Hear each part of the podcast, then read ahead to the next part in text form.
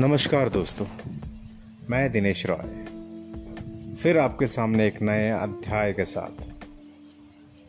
कुछ खास नहीं, ये एक आम आदमी की कहानी, जो वो दिन भर झेलता है, परेशानियों से गुजरता है। मैं उसे ही अपने शब्दों में पेश करता रहूँगा।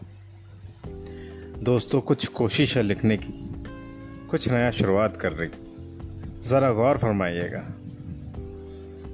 गुजर जाते हैं वक्त, पता ही नहीं चलता। गुजर जाते हैं वक्त, कुछ पता ही नहीं चलता।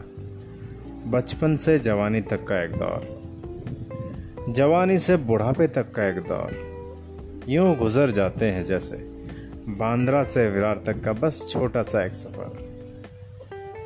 भाग दौड़ की इस ज़िंदगी में, भाग दौड़ की इस ज़िंदगी में सपने पूरे करने के जो सपने होते हैं पता ही नहीं चलता उसे पूरा करते करते, कब ज़िंदगी ही पूरी हो जाती है।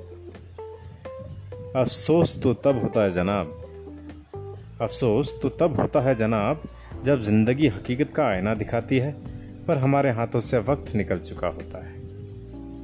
काश काश कोई ऐसा तरीका होता, जिससे इस दुनिया में हम आते ही समझ पाते ये ज़िंदगी जीने के लिए है। और इसे सही मायने में सही तरीके से जी पाते आज भी हमें समझ तो है। आज भी हमें समझ तो है कि वक्त हाथों से निकल चुका है, पर फिर भी मानो जैसे सपनों ने दिमाग और गुर्दों को इस तरह से दबोच रखा है कि हम सोचने में मजबूर हैं कि मेरे सपने कब पूरे होंगे। पर कौन बताएगा कम वक्त?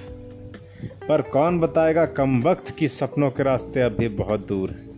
और वक्त पूरा होने को आया है। कोशिश करूँगा आने वाले समय कुछ अच्छा कुछ सच्चा लिखने की। तब तक के लिए दोस्तों, नमस्कार, सत आदाब। Thank you